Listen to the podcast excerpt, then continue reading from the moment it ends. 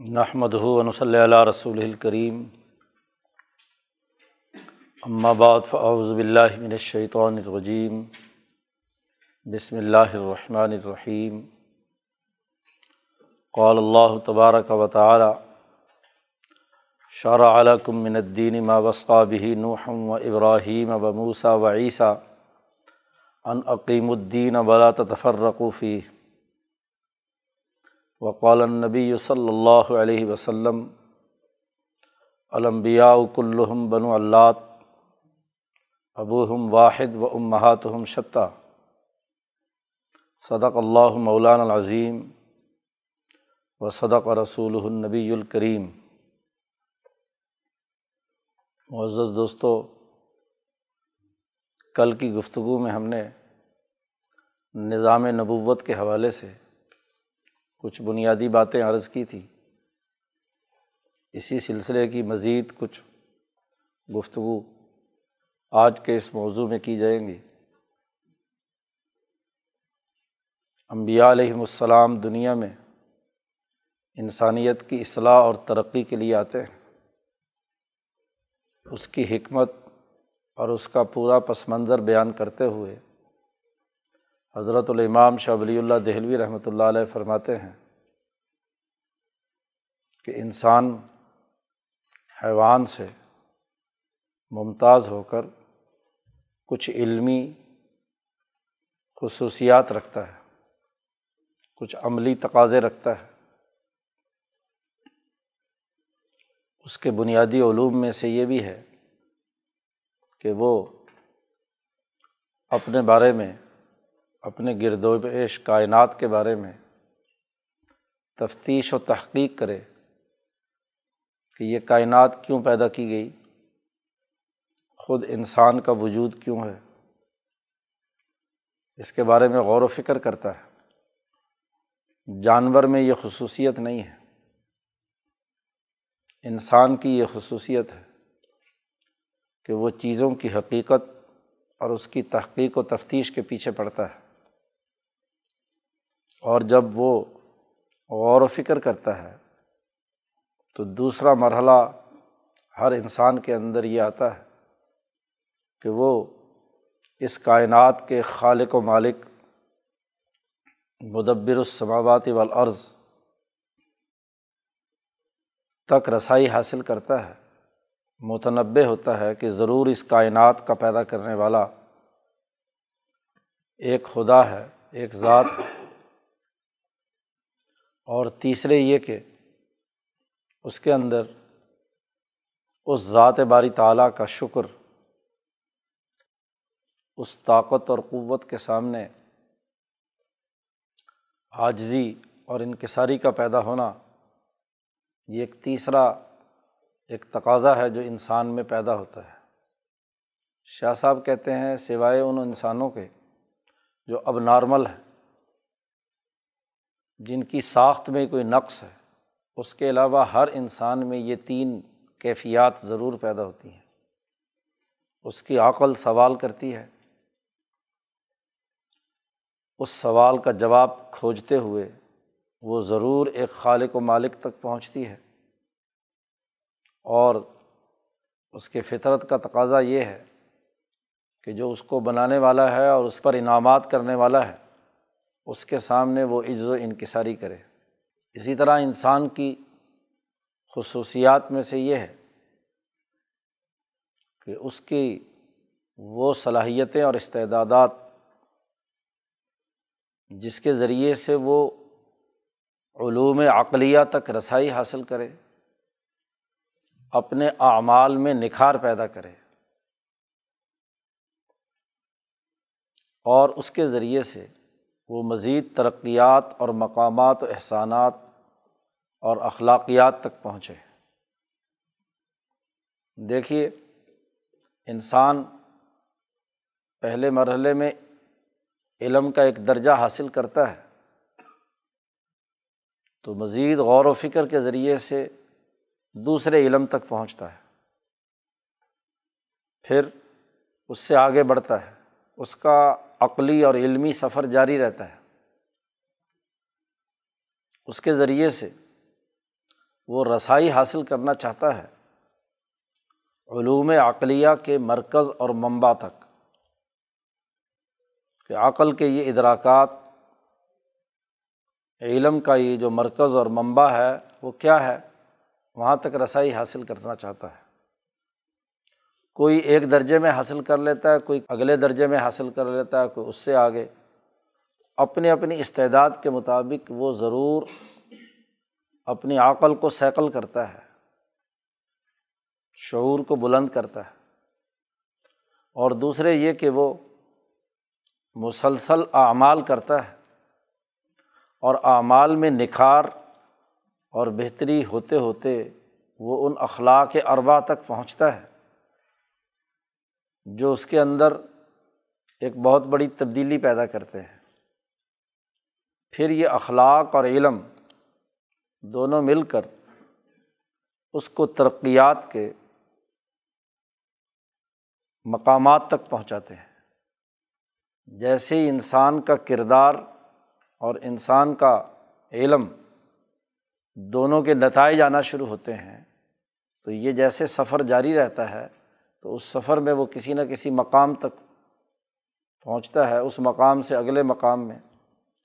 تو یہ انسان کی بڑی بنیادی خصوصیت ہے اور اسی خصوصیت کی وجہ سے ہی حیوانیت سے ممتاز ہے۔ حیوانوں میں چونکہ ایسی کوئی بات نہیں ہوتی، نہ وہ کسی مقام پر پہنچتے ہیں، نہ ان کی عقل روز بروز ترقی کرتی ہے۔ نہ ان کے اخلاق اور رویوں میں کسی قسم کا تغیر و تبدل ہوتا ہے۔ وہ جس ساخت پر بنا دیے گئے ہیں، اس کے مطابق کردار ادا کرتے ہیں۔ تو گویا کہ خلاصہ یہ ہوا کہ انسان جو حیوان سے ممتاز ہوا ہے، اس میں ایک تو قوت عقلیہ زیادہ پائی جاتی ہے۔ اور اس قوت عقلیہ کا وہ استعمال دو شعبوں میں کرتا ہے۔ دنیا کے ارتفاقات اور ترقیات کے لیے، جسے عقل معاشی کہتے ہیں۔ اور مرنے کے بعد کے سفر میں، موت کے بعد ایک انسان کے مختلف جو مراحل گزرنے ہیں، اس کے بارے میں وہ غور و فکر کر کے وہاں کے لیے علوم حاصل کرتا ہے، اسے عقل معادی کہتے ہیں۔ تو یہ عقل انسان کو حیوان سے ممتاز کرتی ہے۔ قوت عقلیہ کا اضافہ، زیادتی۔ اسی طریقے سے ایک انسان کے اندر برات القوت العملیہ، اس کی عملی قوت کے مہارت اور صلاحیت اس کے اندر پیدا ہوتی ہے۔ جانور میں یہ بات نہیں ہوتی۔ انسان کی قوت عملیہ کی مہارت بھی دو دائروں میں ہے۔ ایک تو یہ کہ وہ وہ اعمال جو کرتا ہے، اس کا نتیجہ اپنے سینے میں محفوظ رکھتا ہے۔ جانور نے ایک عمل کیا، فنا ہو گیا۔ اس سے اسے سیکھنے کا ایک مکمل کامل موقع حاصل نہیں ہوتا۔ اس کا دماغ، اس کا جسم جو ہے، اسے محفوظ نہیں رکھتا۔ لیکن انسان جب ایک تجربہ کرتا ہے، تو اس تجربے کے عملی نتائج اس کے اندر محفوظ رہتے ہیں۔ دوبارہ وہی عمل کرتا ہے، تیسری دفعہ پھر عمل کرتا ہے، چوتھی دفعہ پھر عمل کرتا ہے، تو پہلے عملی تجربات کی روشنی میں اس کا عمل نکھرتا چلا جاتا ہے۔ ایجاد و تقلید کا مادہ اسی بنیاد پر آگے بڑھتا رہتا ہے۔ یہ تو وہ عملی مہارت اور صلاحیت ہے کہ جس کے ذریعے سے اس دنیا میں انسان اعلیٰ اخلاق کا حامل بنتا ہے۔ اور پھر ہوتے ہوتے جب وہ خلق راسخ ہو کر اتنا اعلیٰ نتیجہ پیدا کرے کہ ذات باری تعالیٰ کی محبت اور جو وہ مقامات اولیاء اللہ اور علماء ربانی نے بیان کیے ہیں امبیا علیہم السلام کے، تو ان مقامات کے حصول کی طرف بھی جد وجہد اور کوشش کرتا ہے۔ تو گویا کہ انسان کی امتیازی خصوصیت قوت عقلیہ اور قوت عملیہ کا زیادہ ہونا ہے، زیادہ مہارت والا ہونا ہے۔ اب امبیا علیہم السلام وہ ضوات قدسیہ ہیں کہ جو ان دونوں دائروں میں، قوت عقلیہ اور قوت عملیہ میں بہت اعلیٰ اور اونچے مقام پر فائز ہوتے ہیں۔ علم کے حصول کی ضرورت ہے۔ انسان کو اللہ نے پیدا کیا ہے اور اس کی پیدائش کے ساتھ اس انسان کو علم بھی سکھایا ہے۔ علم الانسان عالم یالم تو علوم کا مرکز اور منبع ذات باری تعالیٰ ہے۔ علیم بذات صدور ذات ہے۔ جب اللہ تبارک و تعالیٰ ارادہ کرتے ہیں کسی ملت کی، کسی قوم کی ترقی کا تو امبیا علیہم السلام کو مبوس کرتے ہیں تو نبی وہ ذات قدسی صفات ہوتی ہے کہ جن کا اس علوم کے مرکز اور ممبا کے ساتھ ربط اور تعلق پیدا ہوتا ہے اور وہ اعلیٰ ترین درجے کا ہوتا ہے۔ گویا کہ نبوت میں ارادہ الہیہ ان علوم کے مراکز اور منبع کے ساتھ نبی کے قلب کو اور روح کو جوڑ دیتا ہے، جس کے ذریعے سے وہ انسانیت کے لیے جو متعین کردہ علوم ہیں، وہ اس نبی پر نازل ہوتے ہیں۔ علوم نازل ہوتے ہیں۔ ایسے ہی امبیا علیہم السلام کی جسمانی طاقت اور قوت اور عملی قوت اس قدر اعلیٰ ترین درجے کی ہوتی ہے کہ ایک انسانیت کے لیے جو اعلیٰ معیار اللہ نے متعین کیا ہے، وہ اس کا کامل نمونہ ہوتے ہیں۔ اخلاق کے اعتبار سے بھی اعلیٰ ترین درجے کی صلاحیت کے حامل۔ اور علم اور عقل کے اعتبار سے بھی اعلیٰ درجے کی صلاحیت کے حامل ہوتے ہیں۔ اور پھر اللہ تبارک و تعالیٰ کی طرف سے ان پر وہ علوم فوج در فوج نازل ہوتے ہیں۔ ان علوم کے ذریعے سے وہ انسانیت کی ہدایت اور انسانیت کو آگے بڑھانے کا کردار ادا کرتے ہیں۔ نبی کہتے ہی اس فرد کو ہیں کہ جو اس منبع علم سے علم لے کر لوگوں کو باخبر کرے۔ جیسے دنیا میں انسانیت کی ہدایت کے لیے کسی بھی کام میں وہ علم جو لوگوں نے اپنے تجربے سے سیکھا ہے، تو وہ جنہوں نے تجربہ نہیں کیا یا جو اس علم سے واقف نہیں ہے ان کو اطلاع دیتے ہیں۔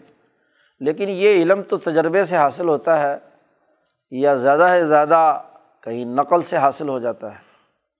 لیکن امبیا علیہم السلام یا نبی اس فرد کو کہتے ہیں کہ جو محض تجربہ نہیں ہوتا، محض مشاہدہ نہیں ہوتا وہ ذات باری تعالیٰ کی جانب سے ان کے قلب پر منقش کیا جاتا ہے، الہام کیا جاتا ہے وہی کی جاتی ہے، جیسی شکل ہوتی ہے، نبی کی جیسی قرار واقعی حیثیت ہوتی ہے، اس کے مطابق ان انبیاء پر وہ علوم نازل ہوتے ہیں۔ تو یہ علوم کے نزول کا سلسلہ حضرت آدم علیہ السلام سے شروع ہوتا ہے علامہ آدم الاسما اک اللہ کہ اللہ تبارک و تعالیٰ نے آدم علیہ السلام کو یہ علوم سکھائے اور پھر وہاں سے یہ علم کا سلسلہ شروع ہوتا ہے اور امبیا سے ہوتا ہوتا اس علم کی تکمیل حضرت محمد مصطفیٰ صلی اللہ علیہ وسلم پر ہو جاتی ہے۔ تو نظام نبوت، قصر نبوت کے تمام پہلوؤں کو کامل اور مکمل بنا دیتا ہے۔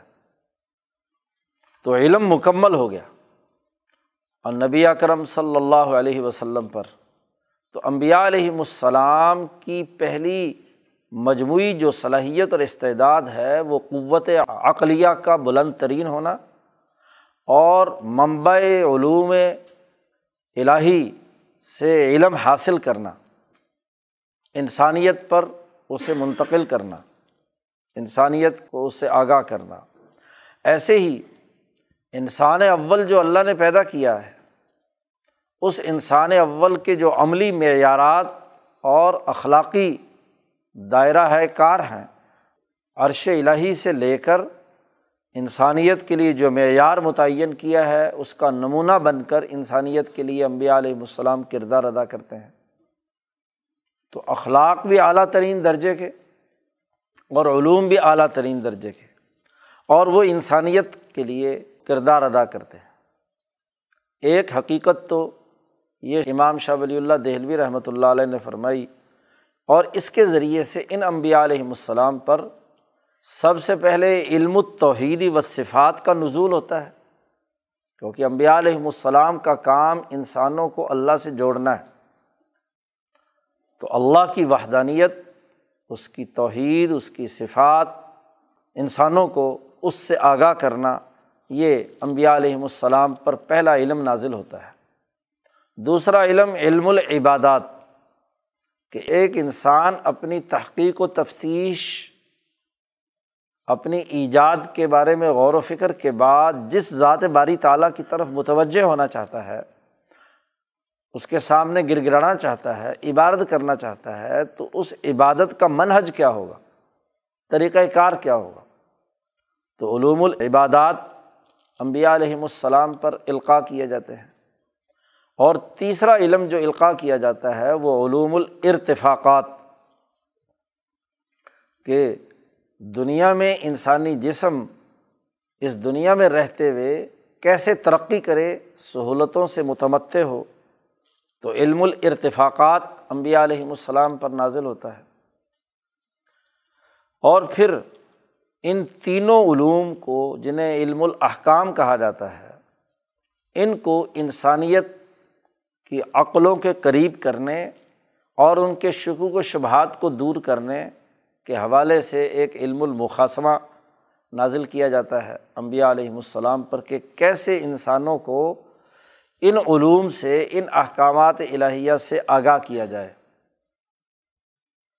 اور پھر پانچواں علم علم التذکیر، کہ ایسی ماضی حال اور مستقبل کی مثالوں اور نتائج کے تناظر میں انہیں یہ بات یاد کرائی جائے کہ ان علوم کو کیوں حاصل کرنا ضروری ہے، ان کے نتائج کیا مرتب ہوئے، جو ان علوم کے مطابق کام کرنے والی اقوام تھیں، افراد تھے، وہ کیسے کامیاب ٹھہرے، اور جنہوں نے اس پر عمل نہیں کیا، وہ کیسے ناکام اور غضب الہی کا شکار ہوئے۔ تو یہ علوم بنیادی طور پر امبیا علیہم السلام پر نازل ہوتے ہیں ضرورت کے مطابق۔ یہ بنیادی بات سمجھنے کے حوالے سے ایک اور اہم بحث جو امام شاہ ولی اللہ دہلوی رحمۃ اللہ علیہ نے فرمائی ہے نظام نبوت کے حوالے سے۔ شاہ صاحب نے ایک مستقل باب قائم کیا ہے حجرت اللہ البالغ میں۔ باب حقیقت نبوا نبوت کی حقیقت کے حوالے سے، اس میں امبیا علیہم السلام کی خصوصیات اور ان سے متعلق جو بنیادی اثاثی امور ہیں، ان کو ایک نئے انداز میں بیان کیا ہے۔ قوموں کی سیاست ملیہ کے تناظر میں جو ذمہ داریاں امبیا علیہم السلام سر انجام دیتے ہیں، اسے واضح کیا ہے۔ اس باب میں شاہ صاحب نے یہ بات واضح کی ہے کہ دنیا میں انسانی معاشرے تبھی ترقی کرتے ہیں کہ جب وہ مفہمین کی اتباع کریں یعنی جو علمی اور عملی طور پر سمجھدار لوگ ہیں، سمجھے سمجھائے لوگ ہیں، جنہوں نے بات کو درست تناظر میں سمجھ لیا ہے، ان کی اتباع کریں۔ اور جو مفہمین کے طبقات ہیں، جو اعلیٰ ترین درجے کے انسان، جو انسانی سوسائٹی میں رہنما بنتے رہے ہیں ان کی آٹھ اقسام شاہ صاحب نے بیان فرمائی ہیں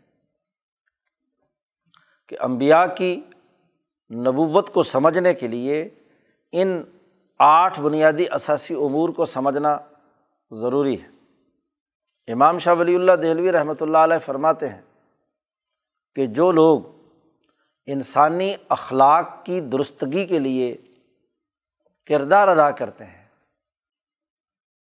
انسانی زندگی کے بہت سے شعبے ہیں ایک شعبے کا بڑا گہرا تعلق تہذیب نفس کے ساتھ ہے۔ تو تہذیب نفس میں جو لوگ اعلیٰ درجے کا کردار ادا کرتے ہیں، انہیں کامل کہا جاتا ہے۔ وہ لوگ سمجھدار، سمجھ رکھنے والے ایسے افراد جو ارتفاقات سے متعلق علوم تدبیر منزل یا ارتفاق اول اور ثانی، ان دونوں سے متعلق جو رہنمائی دینے والے ہیں، انہیں حکیم کہا جاتا ہے کہ حکمت کے اصول پر وہ گھریلو زندگی کو ڈسپلن میں لانے کے قوانین اور اخلاق فاضلہ پیدا کرنے کے امور متعین کرتے ہیں کہ کون کون سے اعلیٰ اخلاق ہیں۔ جس کے ذریعے سے انسانوں کے درمیان سماجی تعلقات زیادہ بہتر انداز میں آگے بڑھتے ہیں۔ تو انہیں حکیم کہا جاتا ہے۔ وہ لوگ جو قومی اور بین الاقوامی سطح کے نظاموں کی درستگی کے لیے سیاسی کردار ادا کرتے ہیں، سیاست کا تعلق قومی نظام سے ہے اور بین الاقوامی نظام سے، تو ارتفاق ثالث اور رابع کہ ان دو دائروں سے متعلق جو امور سر انجام دینے والے سمجھدار لوگ ہیں، انہیں خلیفہ کہا جاتا ہے۔ کامل، حکیم، اسی طریقے سے خلیفہ۔ ایسے ہی وہ لوگ جن کی صحبت سے انسانی روح متاثر ہوتی ہے، انوارات اور اطمینان اور سکون دلوں میں نازل ہوتا ہے۔ سکینہ نازل ہوتی ہے، اطمینان پیدا ہوتا ہے۔ سچائی کی طرف رغبت حاصل کرنے کی طرف انسان متوجہ ہوتا ہے۔ انہیں ہادی اور مذکی کہا جاتا ہے کہ وہ ہدایت دیتے ہیں۔ انسانی قلوب کا تزکیہ کرتے ہیں۔ انسانی روح کو سیکل کرتے ہیں۔ اس کے لیے کردار ادا کرتے ہیں۔ وہ لوگ جو انسانیت کے لیے زندگی بسر کرنے روحانی یا جسمانی، سماجی یا علمی حوالے سے جو قواعد و ضوابط قوانین وضع کرتے ہیں، اصول متعین کرتے ہیں۔ انسانی اعمال بکھرے ہوئے ہیں، تو ان بکھرے ہوئے اعمال کو کسی قانون ضابطے میں لانا، اصول و کلیات پر لانا اور ان اصول و کلیات سے اس کی جزیات کی طرف لے جانا، یہ جس شخص کا جس سمجھدار آدمی کا فریضہ ہوتا ہے اسے امام کہتے ہیں۔ گویا کہ امام کے منصب پر فائز وہ فرد ہے، امام، جو بہت اونچے درجے میں انسانی زندگی کو منظم کرنے کے اصول اور ضابطے اور قاعدے متعین کرتا ہے۔ ایک مفاہمین کی قسموں میں سے ایک یہ ہے۔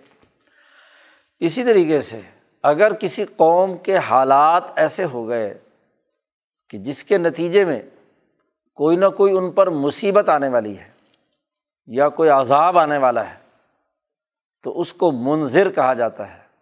ڈرانے والا، حجت تمام کرنے والا، ان کے کمیوں اور کوتاہیوں کو دور کرنے کے لیے، ان کو متوجہ کرنے والا کہ اپنی خامیوں اور کمزوریوں کو دور کریں۔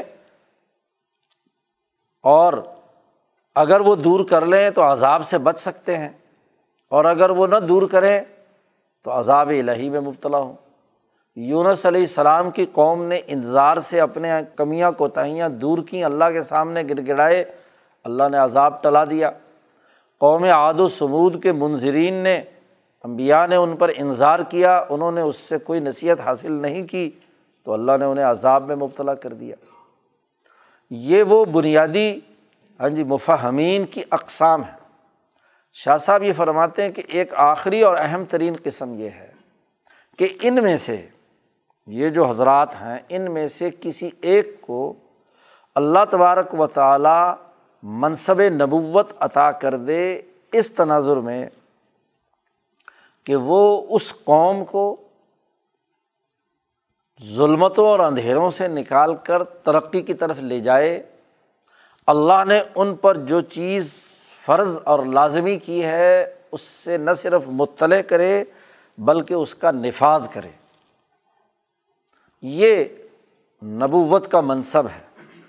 وہ نبوت کا منصب قوموں کے اعتبار سے کسی حکیم کو بھی دیا جا سکتا ہے، کسی کامل کو بھی دیا جا سکتا ہے، کسی منظر کو بھی دیا جا سکتا ہے، کسی خلیفہ کو بھی دیا جا سکتا ہے، کسی امام کو بھی دیا جا سکتا ہے۔ تو جیسی حالت اور جیسا زمانہ یا جیسی قوم ہوتی ہے، اس قوم کے مطابق یہ ایک منصب اللہ کی طرف سے بطور اتھارٹی کے ان حضرات میں سے کسی ایک خصوصیت رکھنے والے یا دو خصوصیت رکھنے والے یا تین خصوصیات رکھنے والے مفہمین میں سے کسی ایک کو دیا جاتا ہے۔ گویا کہ یہ اللہ کی طرف سے اس شخص پر ایک اتھارٹی اور ایک منصب اور ایک طاقت اور قوت عطا کی جاتی ہے کہ اس کی بات ماننا اس قوم کے لیے لازمی اور ضروری ہے۔ یہ تو وہ جو امبیا علیہم السلام عمومی طور پر دنیا میں مبوس ہوئے ہیں۔ اور ایک آخری قسم جو ہے وہ امام الانبیاء حضرت محمد مصطفیٰ صلی اللہ علیہ وسلم کی ہے۔ آپ صلی اللہ علیہ وسلم کی نبوت کی شان یہ ہے کہ آپ اپنی قوم کے لیے بھی مفاہم بنا کر بھیجے گئے ہیں، نبی بنا کر بھیجے گئے ہیں۔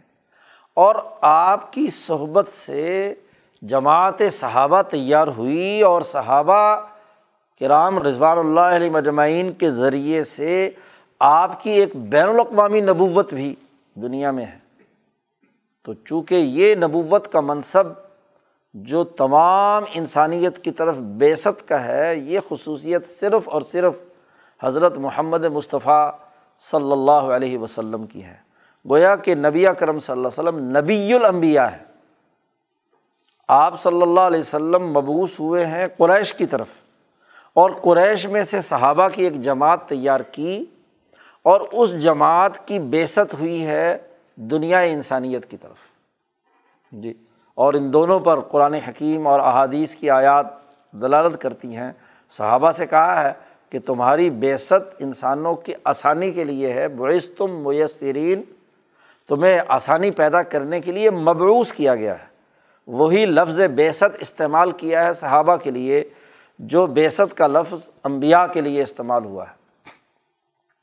گویا کہ نبی اکرم صلی اللہ علیہ وسلم کی دو حیثیت نبوت کی ہوئی، ایک قوم کی طرف، قوم قریش کی طرف، یا جو حضور صلی اللہ علیہ وسلم کے زمانے میں آپ کے مخاطب بنے اور آپ پر ایمان لائے، جو امت تھی اس اس کی طرف۔ اور پھر صحابہ کے ذریعے سے آپ دنیا بھر میں باقی انسانیت کی طرف آپ کی بیست ہوئی ہے۔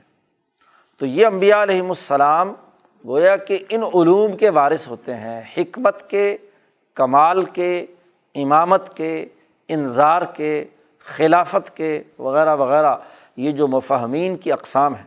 اور امام شاہ ولی اللہ صاحب فرماتے ہیں کہ یہ سب کی سب اقسام نبی اکرم صلی اللہ علیہ وسلم میں شامل ہیں۔ آپ حکیم بھی ہیں منظر بھی ہیں، خلیفہ بھی ہیں، کامل بھی ہیں، ہادی اور مذکی بھی ہیں منظر بھی ہیں اور نبی بھی ہیں اور امام الانبیاء بھی ہیں۔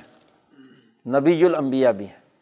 تو یہ پوری خصوصیات کے حامل جو نبوت کا قصر ہے وہ آپ پر آ کر مکمل ہو جاتا ہے۔ تیسری بات جو نظام نبوت کے حوالے سے سمجھنے کی ہے وہ یہ کہ امام شاہ ولی اللہ فرماتے ہیں کہ ان تمام امبیا علیہم السلام کی سیرت کے تین بڑے بنیادی اثاثی نکات ہیں۔ حکمت کے اصول پر کسی نبی نے انسانوں کو سمجھایا ہے، خلافت کے اصول پر سمجھایا ہے انظار کے طور پر کوئی بات سمجھائی ہے یا کسی اور جو نبوت کا ہاں جی، یعنی مفہمین کا طریقہ تھا، اس کے مطابق بات سمجھائیے۔ لیکن ان تمام انبیاء کی تمام تر جی سیرت اور کردار کے بنیادی نکات تین ہیں۔ نمبر ایک یہ کہ انسانوں کو اللہ سے جوڑنا ہے۔ اللہ سے جوڑنے کے حوالے سے ایک بڑی بنیادی بات جسے شاہ صاحب بار بار واضح کرتے ہیں، وہ یہ کہ امبیا علیہم السلام کا طریقہ انسانوں کو اللہ سے جوڑنے کے حوالے سے وہ رہا جو خود نبی کرم صلی اللہ علیہ وسلم نے ارشاد فرمایا۔ فرمایا تفک کرو فی الخلق ولا تفک کرو فی الخالق۔ ذات باری تعالیٰ کے بارے میں غور و فکر مت کرو، بلکہ اس کی مخلوق میں غور و فکر کرو۔ کیونکہ ذات انسانی ذہن اور عقل اس کے شعور سے مابرا ہے۔ تو ذات کے بارے میں براہ راست تحقیق و تفتیش کا عمل امبیا علیہم السلام نے نہیں کیا۔ کیونکہ جب ذات کے بارے میں اس طرح کا غور و فکر ہوتا ہے، تو اس کے دو نتائج شرک کی صورت میں یا تشویح کی صورت میں ضرور ظاہر ہوتے ہیں۔ یا اللہ کو انسانوں کے مشابے یا مخلوق کے مشابے سمجھیں گے؟ یا مخلوقات میں سے کسی کو اللہ کے ساتھ شریک ٹھہرائیں گے؟ اس لیے ذات باری تعالیٰ کے بارے میں غور و فکر سے تمام انبیاء علیہم السلام نے منع کیا۔ انہوں نے انعامات الہیہ کی طرف متوجہ کیا ہے کہ یہ انعام ہے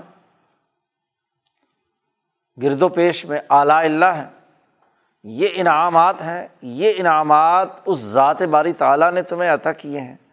ان انعامات کا لازمی نتیجہ یہ ہے کہ تم اللہ کا شکر ادا کرو، اس کی عبادت کرو، اس کو مانو، اس کی حکمرانی کو تسلیم کرو۔ تو مخلوقات میں غور و فکر کی دعوت دی۔ آسمان کیسے بنا، زمین کیسے بنی، درخت کیسے ہیں، سورج، چاند، ستارے ہاں جی اور گرد و پیش میں تمہارے کھانے پینے کی چیزیں پھر اپنی ذات کے اندر غور و فکر کا حکم دیا، وفی انفسکم افلاط دفق کرون تو آفاقی انعامات ہوں یا انفسی انعامات ہوں، ان دونوں میں غور و فکر کی دعوت دے کر ذات باری تعلیٰ کی توحید اور صفات واضح کیں۔ پہلی بات، جس پر تمام انبیاء کی سیرت متفق ہے۔ دوسری بڑی بنیادی بات یہ ہے کہ امبیا علیہم السلام نے انسانوں کو اللہ سے جوڑنا ہے اور انہیں مہذب بنانا ہے۔ تو انسانوں کی جو عقل خلقی طور پر، پیدائشی طور پر ہے، اس عقل سے اوپر کی باتیں نہیں کی۔ نہ اس عقل سے کم تر درجے کی پست سطح کی باتیں کی۔ عام انسانوں کی جو خلقی اور پیدائشی عقل ہے، اس کو مخاطب کیا ہے۔ شاہ صاحب کہتے ہیں ایک عقل تو وہ ہوتی ہے جو علوم پڑھنے کے نتیجے میں چونکہ چنانچہ کیلا کلتا کی بنیاد پر بہت گہرائی میں چلی جاتی ہے۔ عام انسان کا ان سوالات سے کوئی تعلق نہیں ہوتا۔ تو یہ عقل تو مصنوعی ہے۔ جی۔ ایک عقل وہ ہے جو عام انسانوں کی عمومی سطح کے مطابق جس بات کو وہ سمجھ سکیں، سورج کا نکلنا، اس کا غروب ہونا چاند ستاروں کا طلوع ہونا، اسی طرح فصلوں کا پکنا، پھلوں فروٹ اور گرد و پیش کی چیزوں کا، زمین میں بارش کا برسنا، اس میں سے انعامات کا رزق کا تمہارے لیے جاری ہونا ہاں جی پانی کا بہنا، اس کا محفوظ کرنا، وغیرہ وغیرہ۔ یعنی وہ تمام انعامات الہیات جس کو عام انسان کی عمومی عقل سمجھتی ہے، اسی کو بنیاد بنا کر ذات باری تعالیٰ کے ساتھ تعلق قائم کرنے کی دعوت امبیا علیہم السلام نے دی۔ تو عقل خلقی کو مخاطب کیا اور عقل کے مطابق گفتگو کی۔ کل مناس اعلیٰ قدر عقول یہ امبیا علیہم السلام کا بنیادی اثاثی اصول رہا، تمام امبیا کی سیرت کا۔ اور تیسرا ایک اہم ترین پہلو جو امبیا علیہم السلام کی سیرت کا رہا ہے کہ امبیا علیہم السلام کے پیش نظر دو بنیادی کام تھے۔ ایک تہذیب نفس اور ایک سیاست القوم یا سیاست عما شاہ صاحب فرماتے ہیں کہ من سیرت ہم اللہ یش تغلو اللہ فیمہ یتعلق بھی تہذیب نفس و سیاست العما کبھی انہوں نے امبیا علیہم السلام نے مجموعی طور پر کسی ایسے کام میں مشغولیت اختیار نہیں کی کہ جن کا تعلق ان دو دائروں سے نہ ہو، تہذیب نفس اور سیاست عما انہوں نے دو کام کیے ہیں، افراد کی شخصی تہذیب کہ وہ تعلق معلّہ قائم کرے، اعلیٰ اخلاق کا حامل ہو، مہذب بنے، اپنے نفس، قلب اور عقل کو سیکل کرے۔ ایک اچھا اور بہتر انسان بنے اس کی اخلاقیات اعلیٰ درجے کی ہوں۔ اور اسی کے ساتھ ساتھ قوموں کی سیاست اور ان کے اجتماعی امور زوال سے نکلنے، ارتفاقات فاصدہ سے باہر آنے اور ارتفاقات صالحہ قومی اور بین الاقوامی سیاست کو قائم کرنے کے لیے امبیا علیہم السلام کی تمام تر جد وجہد اور کوشش رہی ہے۔ افراد کی تہذیب اور افراد کو ایک جماعتی شکل میں ڈھال کر اجتماعیت پیدا کر کے حوارین کی صورت میں ہو یا صحابہ اکرام کی صورت میں ہو، جماعت بنا کر قوموں کی سیاست کا کردار ادا کیا ہے۔ ان دو دائروں سے باہر امبیا علیہم السلام کی جد وجہد نہیں رہی۔ تمام امبیا کی سیرت۔ آدم علیہ السلام سے دیکھ لیجیے اور نبی کرم صلی اللہ علیہ وسلم تک جتنے علوم ان پر نازل کیے گئے، جتنے اعمال واضح کیے گئے، ان کا ہدف یہ دو باتیں رہی ہیں۔ تہذیب نفس اور سیاست اماں اس کے لیے انہوں نے کردار ادا کیا ہے۔ یہ بڑی اہم بات ہے۔ نظام نبوت کے تین بنیادی یہ نکات جو امبیا کی سیرت سے متعلق ہیں، وہ ہمارے پیش نظر رہنے چاہئیں۔ پھر اگلی بات، نظام نبوت کے حوالے سے تیسری اہم بات یہ ہے کہ جب نبی آ جاتے ہیں اور اللہ نبی کسی قوم کی طرف مبوس کرتے ہیں، تو اب نبی کی نبوت کا بنیادی حق ہے کہ اس قوم کے تمام افراد نبی کی بات کو ہر حال میں مانیں۔ ہاں، خواب و نبی کی آمد سے پہلے اپنے تئیں اچھے اخلاق اور اچھے ارتفاقات ہی کے حامل کیوں نہ ہوں؟ تب بھی نبی ایک اتھارٹی لے کر آئے اور وہ آ کر اس دور کے اگلے تقاضوں کو پورا کرنے کے لیے ہی مبوس ہوتے ہیں۔ اب کوئی قوم یہ کہے کہ ہم پہلے تو بڑے نیک تھے۔ پہلے ہمارے اندر بہت اچھے اخلاق ہیں، بہت اچھے ارتفاقات ہیں۔ تو پہلے سے ہی چونکہ صاف ستھرے اور صحیح ہیں تو پھر نبوت کی کیا ضرورت ہے؟ نہیں۔ جب بھی نئے نبی آتے ہیں تو پچھلی شریعت منسوخ ہو جاتی ہے۔ پچھلے قوانین اور ضابطے، کیونکہ اب نئے دور کے نئے تقاضے پیدا ہوئے ہیں۔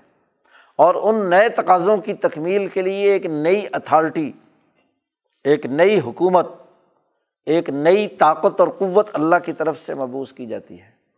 تو جن کی طرف نبی مبوس ہوں، تو انہیں ہر حال میں نبی کی اتھارٹی کو تسلیم کرنا ہے۔ تو ایک تو نبی کا حق ہے کہ وہ امت امبیا علیہم السلام کی اطاعت اور فرما برداری کرے۔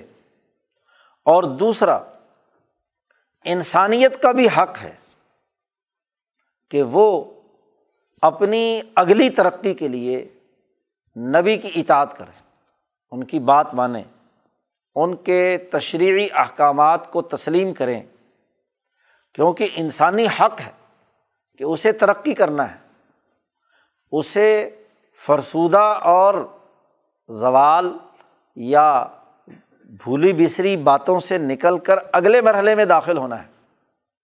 تو اگلے مرحلے میں داخل ہونے کا جو انسانی حق ہے وہ تبھی پورا ہوگا کہ جب اگلے دور کی عقل، اگلے دور کی نبوت، اگلے دور کی رہنمائی کو وہ قبول کریں گے۔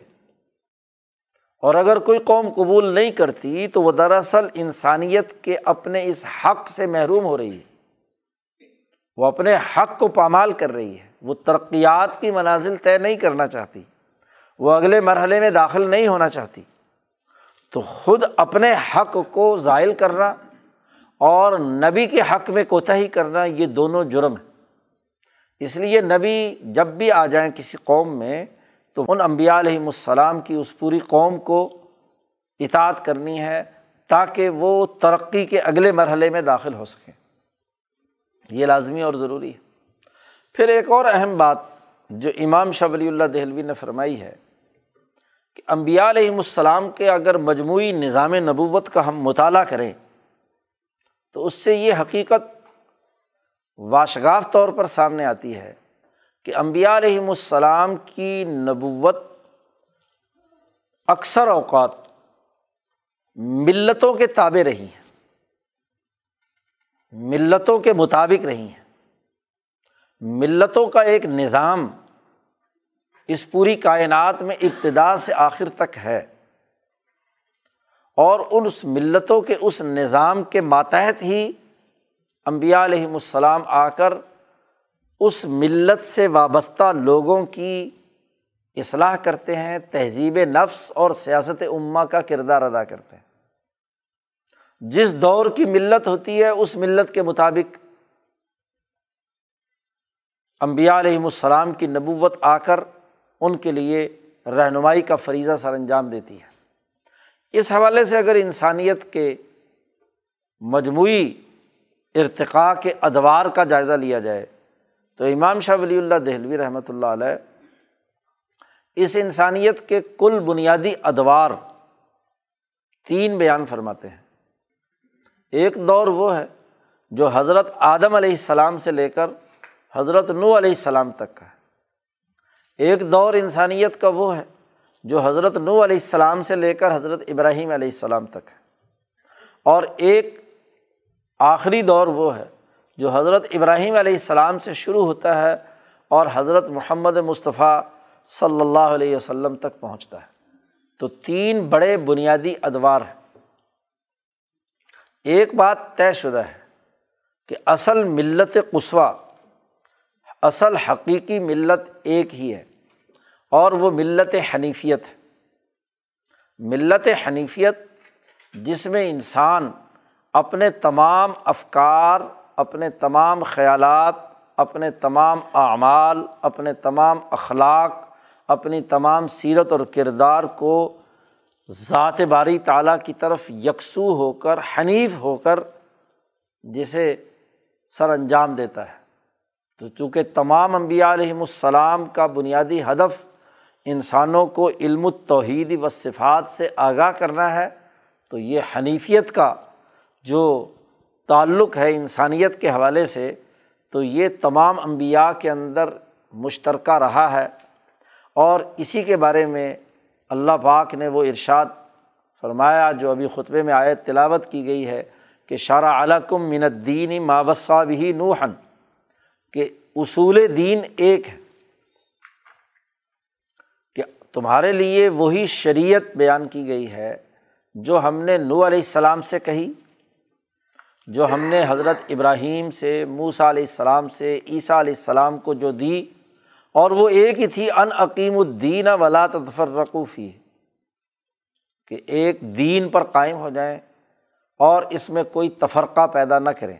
اور وہ دین انہیں اصول ثلاثہ پر کہ اللہ کی توحید و صفات کے ساتھ وابستہ کرنا، عام انسانی عقل کو سامنے رکھ کر اللہ سے جوڑنے اور ارتفاقات کو درست کرنے کی رہنمائی دینا، انسانی نفوس کو مہذب بنانا اور امت کی سیاست کا کردار ادا کرنا۔ یہ اصول کلیہ تمام کے تمام ان امبیا علیہم السلام کے رہے ہیں کہ وہ اس تناظر میں انسانوں کو رہنمائی دیں، اللہ کے ساتھ جوڑیں۔ یہ اس کے بنیادی اثاثی اصول ایک ہی ہیں۔ ہاں البتہ جیسے جیسے اقوام کی اور ملتوں کی ضرورت رہی، قوموں کی حالت رہی، اس کے مطابق منحج اور شرع وہ الگ الگ رہا ہے۔ قرآن حکیم نے دوسری آیت میں ارشاد فرمایا ہے کہ ہم نے تمہارے میں سے ہر ایک کے لیے الگ الگ منہاج طریقۂ کار متعین کیا ہے۔ لکلن جالنا من کم شرعتم و منہاجا ہر ایک کے لیے شرع اور منہاج الگ الگ ہوا ہے۔ تو یہ قوموں کی حالت، نبی کی جو اس، ان کی طرف مبوس کیے گئے ہیں ان کی حالت کو سامنے رکھ کر، ضرورت اور تقاضوں کو سامنے رکھ کر ان کی شریعتوں میں اختلافات ہوتے رہے۔ چونکہ امبیا علیہم السلام ایک طبیب کی طرح ہے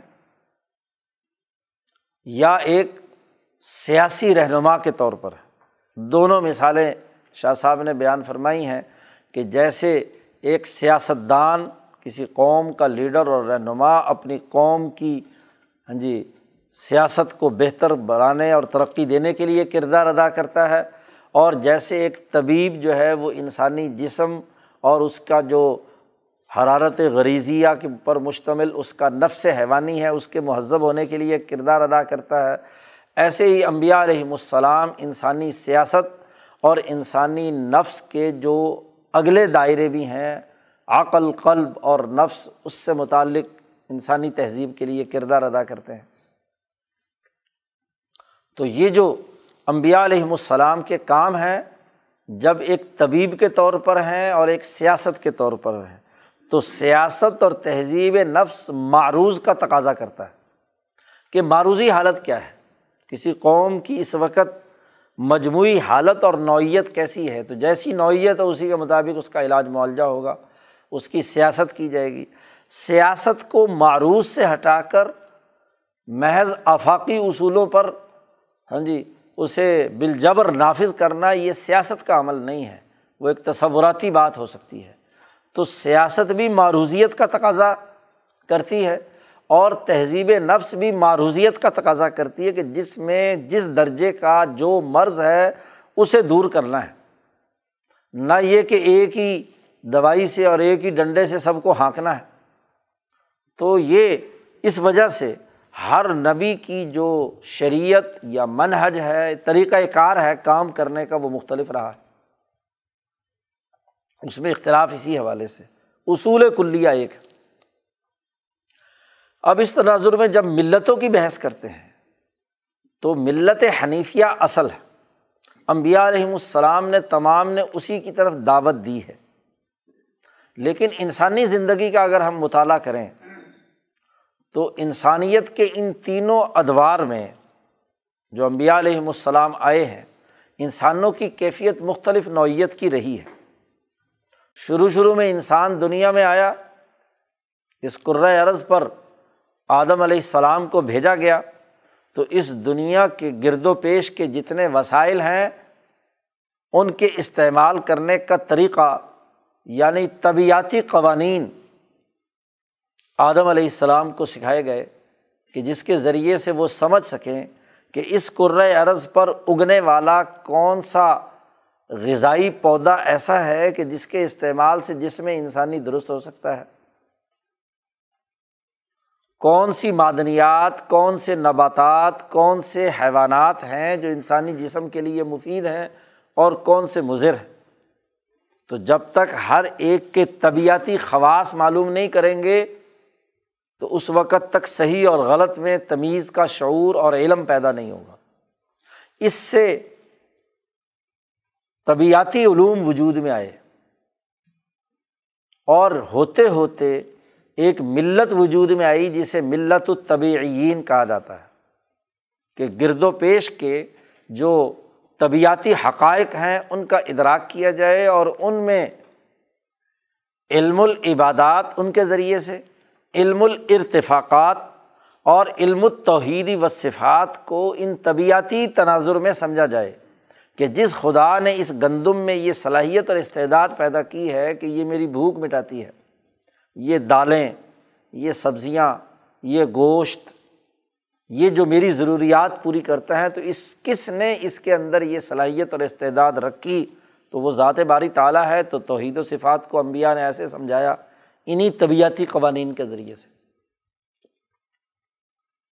ایک معمولی سا نمک جو کھانے میں ایک خاص ذائقہ پیدا کرتا ہے، تو یہ کس نے پیدا کی اس میں یہ صلاحیت؟ تو اس انداز میں جو طبیعتی قوانین تھے، ان کے ذریعے سے امبیا نے اللہ سے جوڑنے کا کام کیا۔ لیکن جیسے ہی امبیا علیہم السلام دنیا سے تشریف لے جاتے رہے اور اگلا مرحلہ آیا، تو ایک مستقل طبیعتی ملت ایسی وجود میں آ گئی کہ ان طبیعتی قوانین یا اشیا کو ہی اصل سمجھنے لگی اور توحید باری تعالیٰ سے غفلت پیدا ہو گئی۔ ارتفاقات درست نہیں رہے، خرابی پیدا ہونا شروع ہوئی۔ تو ملت طبعین وہ ملت کہلاتی ہے کہ جس کی اصل تو یہ تھی کہ وہ اپنی عقل کے تناظر میں طبیعتی قوانین پر غور و فکر کر کے اس کے ذریعے سے حنیفیت کی طرف جائے۔ لیکن حنیفیت کے راستے کی رکاوٹیں بعد میں امبیا علیہم السلام کے بعد آنے والے نااہل انسانوں نے اس طبیعتی قوانین کو ہی اصل سمجھ لیا۔ تو یہ خرابی پیدا ہوئی۔ اب امبیا علیہم السلام نے جب آ کر بعد میں آنے والے کسی نبی نے دیکھا کہ اب یہ طبیعتی قوانین خود ہی خدا بن بیٹھے ہیں، یہی گندم پوجی جانے لگ گئی ہے۔ یہی انعامات الہیہ، یہی گھروندے، یہی تمام اصول اور ضابطے ہی اللہ کے ساتھ شرک یا تشبیح کے تناظر میں آ گئے ہیں۔ تو انہوں نے اس کا رد کر کے ان کو دوبارہ حنیفیت کی طرف لانے کے لیے کردار ادا کیا۔ اب اس کے لیے مظاہر قدرت میں سے وہ مظاہر جو طبیعت سے تعلق رکھتے تھے، ان کو بنیاد بنا کر دوبارہ ذات باری تعالیٰ کے ساتھ جوڑا، کیونکہ ان کی جتنی عقل تھی، اس عقل کے مطابق ہی انہوں نے اللہ سے جوڑنے کا کام کرنا تھا۔ اسی طرح ایک دوسرا جو علم ادریس علیہ السلام کے زمانے سے انسانیت پر آیا، وہ یہ کہ انسانوں نے غور و فکر کیا کہ یہ ستارے، یہ چاند، یہ سورج، یہ جو فلکیاتی امور ہیں، یہ بھی ہماری جسم پر اثر انداز ہوتے ہیں۔ جی سورج کی حرارت ہے، چاند کی چاندنی ہے، ستاروں کے طلوع و غروب کے اثرات ہم پر مرتب ہوتے ہیں۔ یہ پورا کا پورا فلکیاتی علم مشاہدے کے ساتھ سامنے آیا اور حضرت ادریس علیہ السلام نے ان تمام علوم کو بنیاد بنا کر ذات باری تعالیٰ کی توحید اور حنیفیت کی طرف لے جانے کی طریقۂ کار اور اس کا منحج واضح کیا۔ تو اس سے وہ ملت وجود میں آئی جس کا تعلق فلکی قوانین کے ساتھ نجوم کے قوانین کے ساتھ تھا۔ تو علم نجوم کے قوانین کے تناظر میں جیسی عقل تھی، انسان نے عقلی ترقی کی، غور و فکر کر کے مشاہدات کیے، کیونکہ انسان کی خصوصیت ہے کہ اس کی عقل کی زیادتی طبیعتی قوانین کی گہرائی میں بھی جاتی ہے اور فلکیاتی قوانین کی گہرائی میں بھی جاتی ہے۔ اور اس کے جو اثرات انسانی جسم پر مرتب ہوتے ہیں، عملی طور پر، تو ان سے بھی وہ اصول اور ضابطوں کی طرف جاتا ہے۔ تو ابیا علیہم السلام نے ان دونوں دائروں میں رہنمائی کی، ادریس علیہ السلام نے اس حوالے سے رہنمائی کی۔ لیکن ان کے بعد بگڑتے بگڑتے وہ علم نجوم ہی اصل بن گیا، سورج، چاند، ستارے اصل بن گئے اور ان کے ذریعے سے جو حنیفیت یا اللہ تبارک و تعالیٰ تک پہنچنے کا عمل تھا، وہ متاثر ہوا۔ شرک اور تشبیح کی حالت دوبارہ طاری ہوئی۔ تو پھر اگلے انبیاء علیہم السلام نے آ کر اس ملت نجامین یعنی جتنی اس علم نجوم کے حوالے سے ان کی صلاحیت تھی، اسی کے تناظر میں دوبارہ انہیں حنیفیت کی طرف متوجہ کرنے کے لیے کام کیا۔ خواہ وہ منظر بن کر آئے، خلیفہ بن کر آئے، یا امام بن کر آئے، یا کامل بن کر آئے، یا ہادی اور مذکی بن کر آئے، جس طرح کی حالت تھی، اسی کے مطابق اللہ تبارک و تعالیٰ نے امبیا علیہم السلام کو بھیجا۔ اور انہوں نے ان دونوں ملتوں کو جو علم کے دو مراکز رہے تھے انسانی عقل کے، ان کو واسطہ بنا کر ذات باری تعالیٰ تک متوجہ کرنے کا کامل اور مکمل کردار ادا کرتے رہے۔ تو حضرت آدم علیہ السلام سے لے کر نو علیہ السلام تک اور نو علیہ السلام سے لے کر ابراہیم علیہ السلام تک یہ ملت طبعین اور نجامین کے درجے کی ہی انسانوں کی عقلیں تھیں انہیں عقلوں کے مطابق ہاں جی اللہ تبارک و تعالیٰ نے امبیا علیہم السلام بھیجے اور انہیں، انہوں نے ان مظاہر قدرت کو دوبارہ ذریعہ بنایا، ذات باری تعالیٰ تک رسائی کا اور حنیفی ملت کو ان کے دلوں میں قائم کرنے کا۔ ابراہیم علیہ السلام سے اللہ تبارک و تعالیٰ نے کامل اور مکمل طور پر دنیا میں ملت حنیفیہ کا مرکز اور منبع مالا اعلیٰ کو بنایا کہ یہ جو نظام شمسی ہے، اس سے اوپر ایک بالا تر نظام ہے۔ جی، جس میں اعلیٰ درجے کے انسانوں جو مفہمین دنیا میں گزرے ہیں اور اسی طریقے سے فرشتوں میں جو افاظل الملائکہ ہیں، ان کے اجتماع سے جو اس پورے کائنات کے عالمگیر نظام کو چلانے والی طاقتیں اور قوتیں ہیں ان کے ذریعے سے جو علوم متعین ہوئے صوف ابراہیم کی صورت میں، تورات کی صورت میں، انجیل اور زبور کی صورت میں، اور آخر میں کتاب مقدس قرآن حکیم کی صورت میں جو علوم متعین اور مدون اور مرتب ہوئے، وہ اس حنیفی تحریک کے انبیاء علیہم السلام پر آئے اور جیسے جیسے قومیں ارتقاء کے مراحل طے کرتی رہیں، اس کے مطابق ان پر ان علوم کا انکشاف ہوا۔ وہ دس بنیادی اثاثی علوم جو ابراہیم علیہ السلام پر نازل ہوئے، صحف ابراہیم کی صورت میں، وہ بنیادی تھے اور ان پر عمل درآمد کا ایک طریقۂ کار تورات میں، پھر اگلے دور میں زبور میں، پھر انجیل میں اور ان کی ایک جامع، کامل اور مکمل بین الاقوامی تشریح کتاب مقدس قرآن حکیم میں اللہ پاک نے متعین کر دی۔ تو یہ علوم امبیا علیہم السلام پر اپنے اپنے ادوار اور اپنے اپنی ضرورتوں اور تقاضوں کے مطابق نازل ہوتے رہے۔ اسی کو بیان کیا ہے، نبی کرم صلی اللہ علیہ وسلم نے اپنی اس حدیث میں کہ تمام امبیا علیہم السلام آپس میں اللہتی بھائی ہیں۔ تمام اللہتی بھائی ہیں کہ باپ ایک ہے اور مائیں مختلف ہیں۔ ماؤں میں اختلاف ہے اور باپ ایک ہے۔ یعنی ان کے بنیادی اثاثی اصول اصل الدین وہ ایک ہے۔ بنیادی اثاثی اصول ایک ہے۔ وہ دین وہی ہے جو آدم علیہ السلام کو علوم سکھائے گئے، ادریس علیہ السلام کو علوم سکھائے گئے نو علیہ السلام کو دیے گئے، ابراہیم علیہ السلام کو دیے گئے۔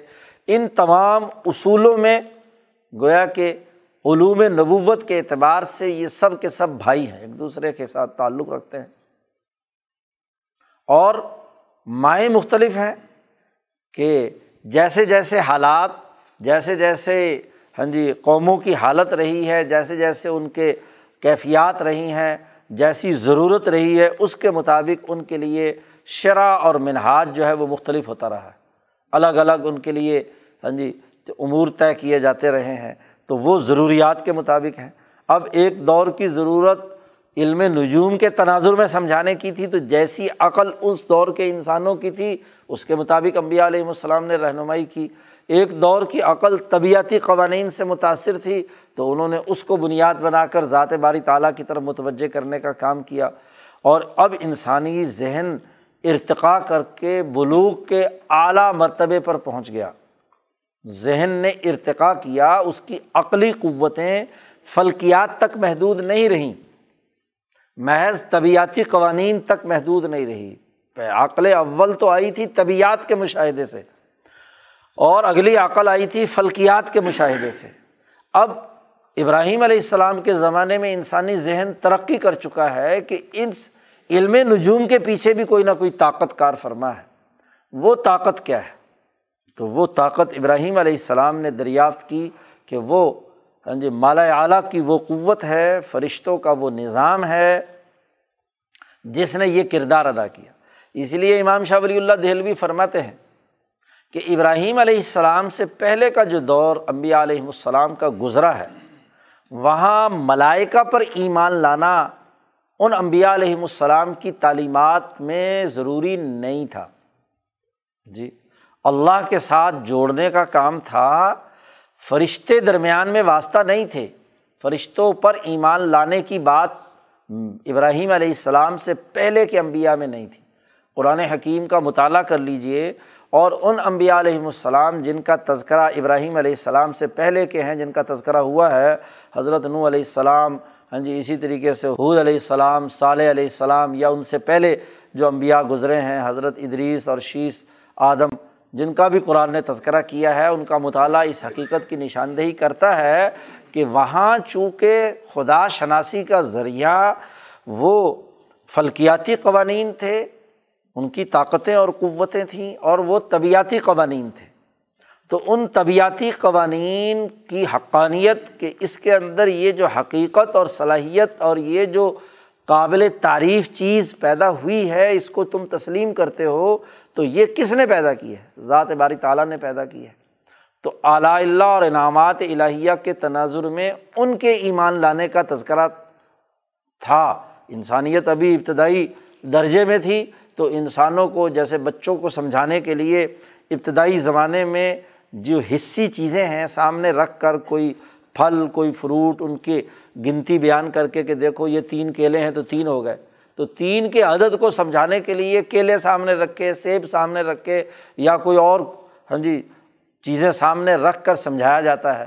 ایسے انسان کو طبیعتی جو چیزیں تھیں، ان کی حقانیت اور ان کے تناظر میں جو ذات باری تعالیٰ نے ان میں انعام رکھا ہے، اس کو ذریعہ بنایا خدا شناسی کا۔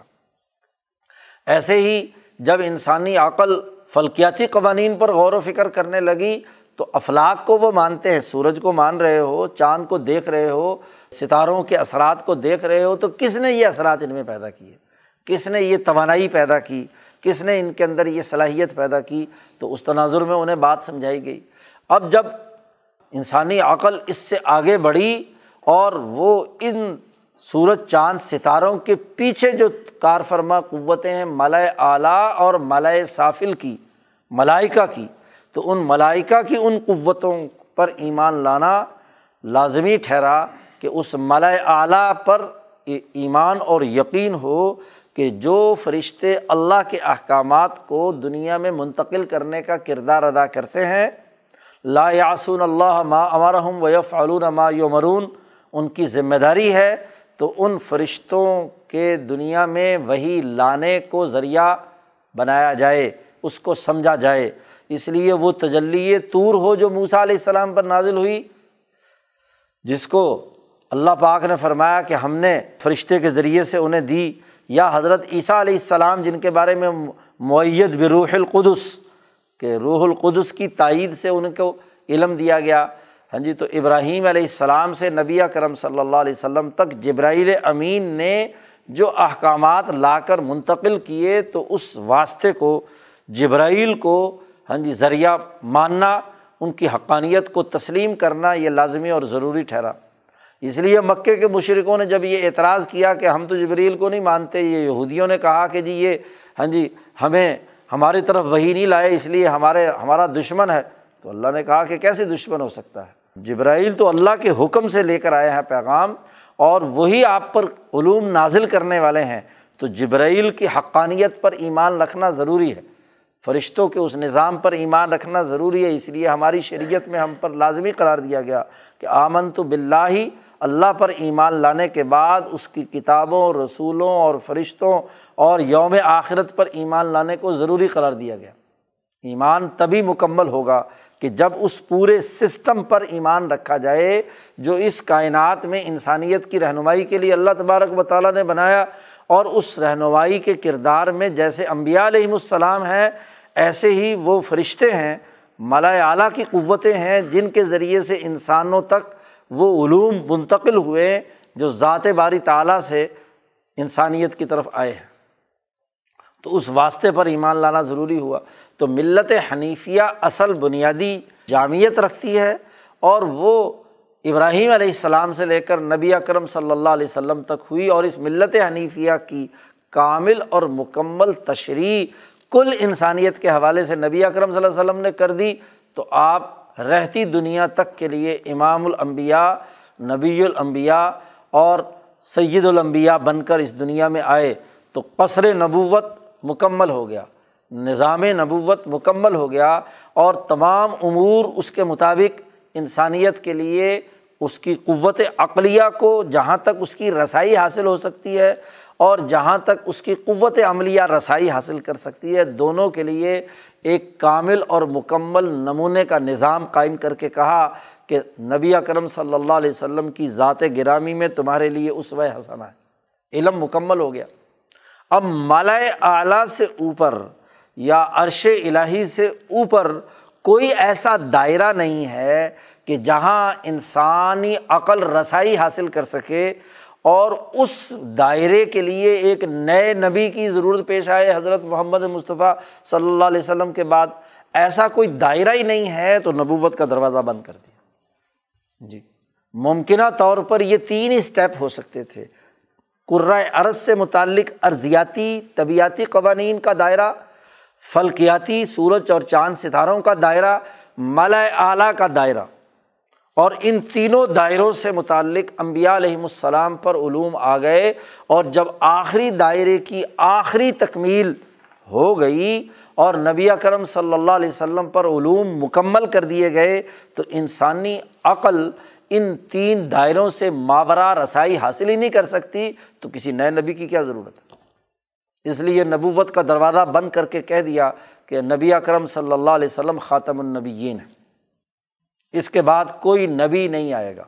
ہاں البتہ یہ علوم جو ان تینوں دائروں سے متعلق ہیں، انسانی سطحوں میں، قوموں میں، جو قوم جس حالت پر ہو، کوئی طبیعت کے اندر الجھی ہوئی ہے تو ان طبیعتی قوانین کے زیر اثر کام کرنے والوں کی عقل کو سامنے رکھ کر وہاں کے مسلمین ان امبیا علیہم السلام کی اور بالخصوص نبی کرم صلی اللہ علیہ وسلم کی تعلیمات کے تناظر میں ان کو ذات باری تعالیٰ کی طرف متوجہ کرنے کے لیے اپنی فہم و بصیرت استعمال کریں گے۔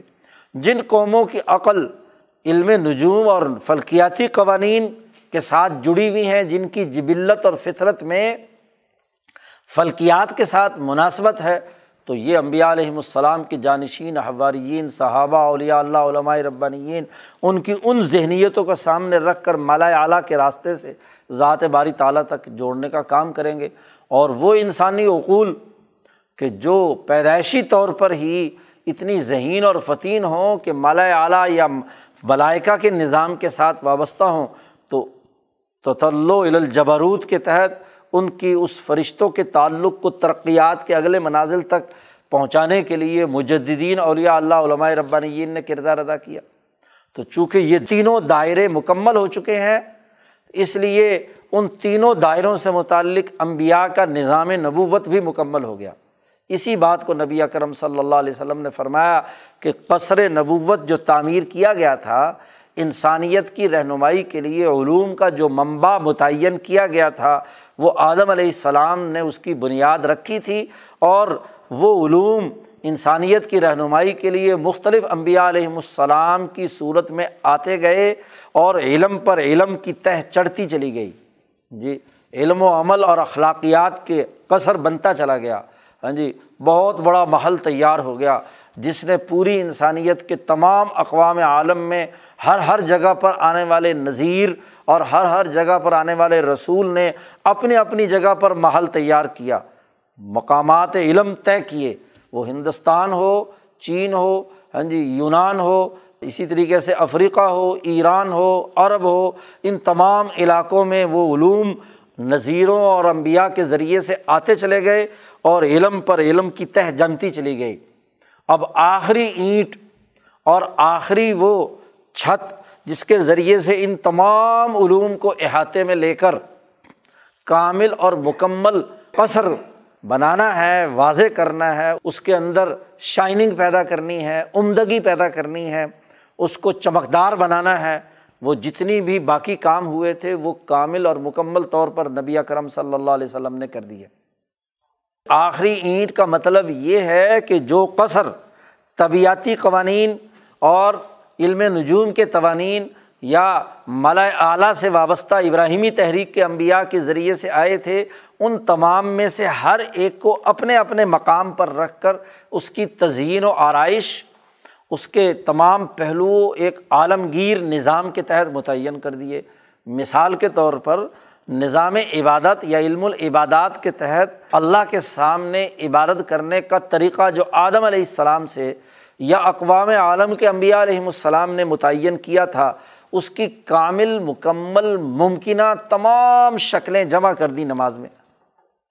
اب اگر انسانی تاریخ کا ارتقائی مراحل دیکھیں تو کسی کے یہاں عبادت کا طریقہ یہ تھا کہ ہاتھ باندھ کر کھڑا ہو۔ کسی کے یہاں عبادت کا طریقہ یا تجرو باری تعالیٰ کا طریقہ یہ تھا کہ جھکے۔ کسی کے یہاں طریقہ صرف کیا ہے؟ سجدہ تھا۔ کسی کے یہاں صرف زبانی طور پر کیا ہے؟ اللہ کی ثنا اور حمد بیان کرنا تھا۔ ہاں جی کسی کے یہاں ہاں جی قلب سے اللہ کی طرف متوجہ ہونے کا معاملہ تھا۔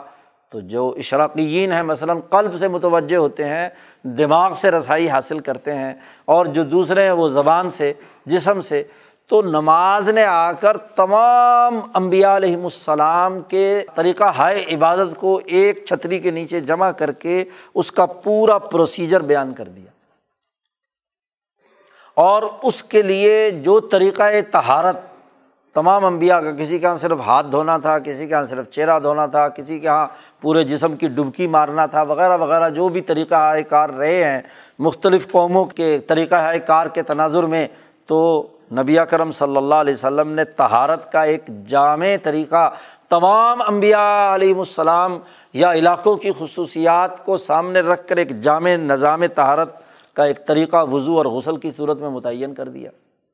یہی حال علم الارتفاقات کا تھا۔ وہ علم الارتفاق جو آدم علیہ السلام پر نازل ہوا اور پھر جیسے جیسے اس کی مختلف شکلیں ارتقاء کی، نبی اکرم صلی اللہ علیہ وسلم تک مختلف اقوام عالم میں رہیں۔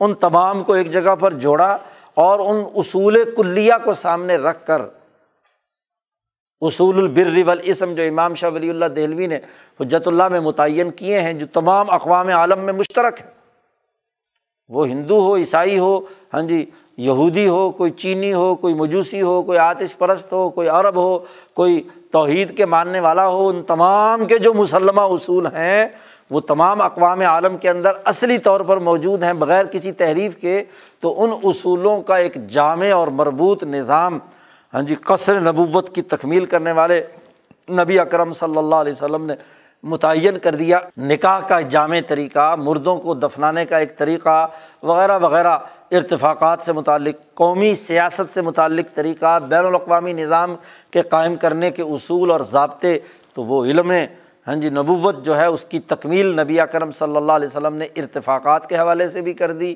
عبادات کے حوالے سے بھی کر دی، علم التوحید و صفات کے حوالے سے بھی نبی اکرم صلی اللہ علیہ وسلم نے ایک جامع اور بڑا پرفیکٹ اور بڑا ایک اہم ترین مربوط علم ہمیں عطا کر دیا۔ اسی طریقے سے ہر ہر نبی نے اپنے اپنے اقوام کے لیے ان کے ذہنوں میں پیدا ہونے والے شکوک و شبہات کا جواب دینے کے لیے جو مقاصمہ کیا تھا ان سے کوئی مباحثہ اور مکالمہ کیا تھا، تو ان تمام ممکنہ شکلیں جتنی بھی ہو سکتی تھیں، اس کو سامنے رکھ کر کتاب مقدس قرآن حکیم نے نبی اکرم صلی اللہ علیہ وسلم نے انسانیت کے لیے اس علم کو مکمل کر دیا کہ جو ممکنہ شکلیں تھیں بھی علم الاحکام کے مقابلے میں، وہ منافقت کی شکل میں ہو، شرک کی شکل میں ہو، یا اسی طریقے سے یہودیت اور عیسائیت کے شکوک و شبہات کی تناظر میں ہو، ممکنہ طور پر علمی یا عقلی حوالے سے تو ان تمام کا جامع تجزیہ کر کے جو علم الاحکام کی حقانیت تھی وہ ثابت کر دی۔ ایسے ہی تذکیرات امبیا علیہم السلام نے مختلف تذکیرات استعمال کی۔ اعلیٰ اللہ کا اظہار تو تمام نبیوں نے کیا۔ جی اور تاریخ میں ایام اللہ کا اظہار موسا علیہ السلام نے کیا۔ اور بعض بادل موت اور اس سے متعلقہ جتنے بھی امور ہیں وہ بعد کے انبیاء نے اور بالخصوص نبی اکرم صلی اللہ علیہ وسلم نے آ کر تذکیرات کے پورے نظام کو مربوط بنا دیا۔ تو وہ علوم جو بنیادی طور پر امبیا علیہم السلام کے ذریعے سے دنیا بھر کی اقوام میں بکھرے ہوئے تھے، ان کو ایک پورے سسٹم کے تحت نظام نبوت کے تحت نبی اکرم صلی اللہ علیہ وسلم نے ان کے ہر ایک کے نظام بنا دیے۔ نظام زکوٰۃ، نظام عبادت، نظام ارتفاقات وغیرہ وغیرہ، پورا مربوط نظام بنا دیا۔ یہ علوم مکمل ہو گئے۔ یہ وہ بنیادی امور ہیں جو نظام نبوت سے تعلق رکھتے ہیں۔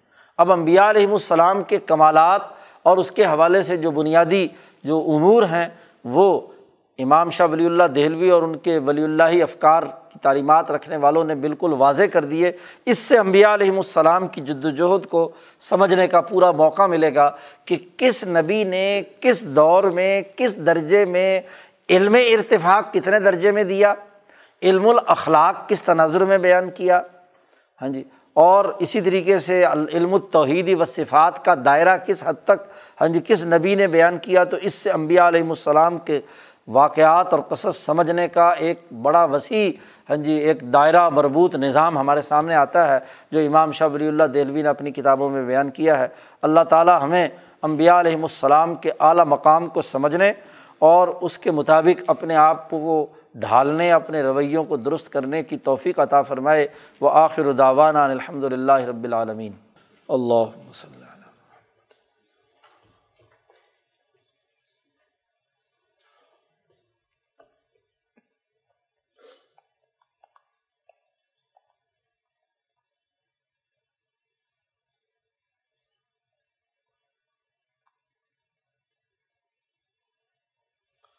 اجمعین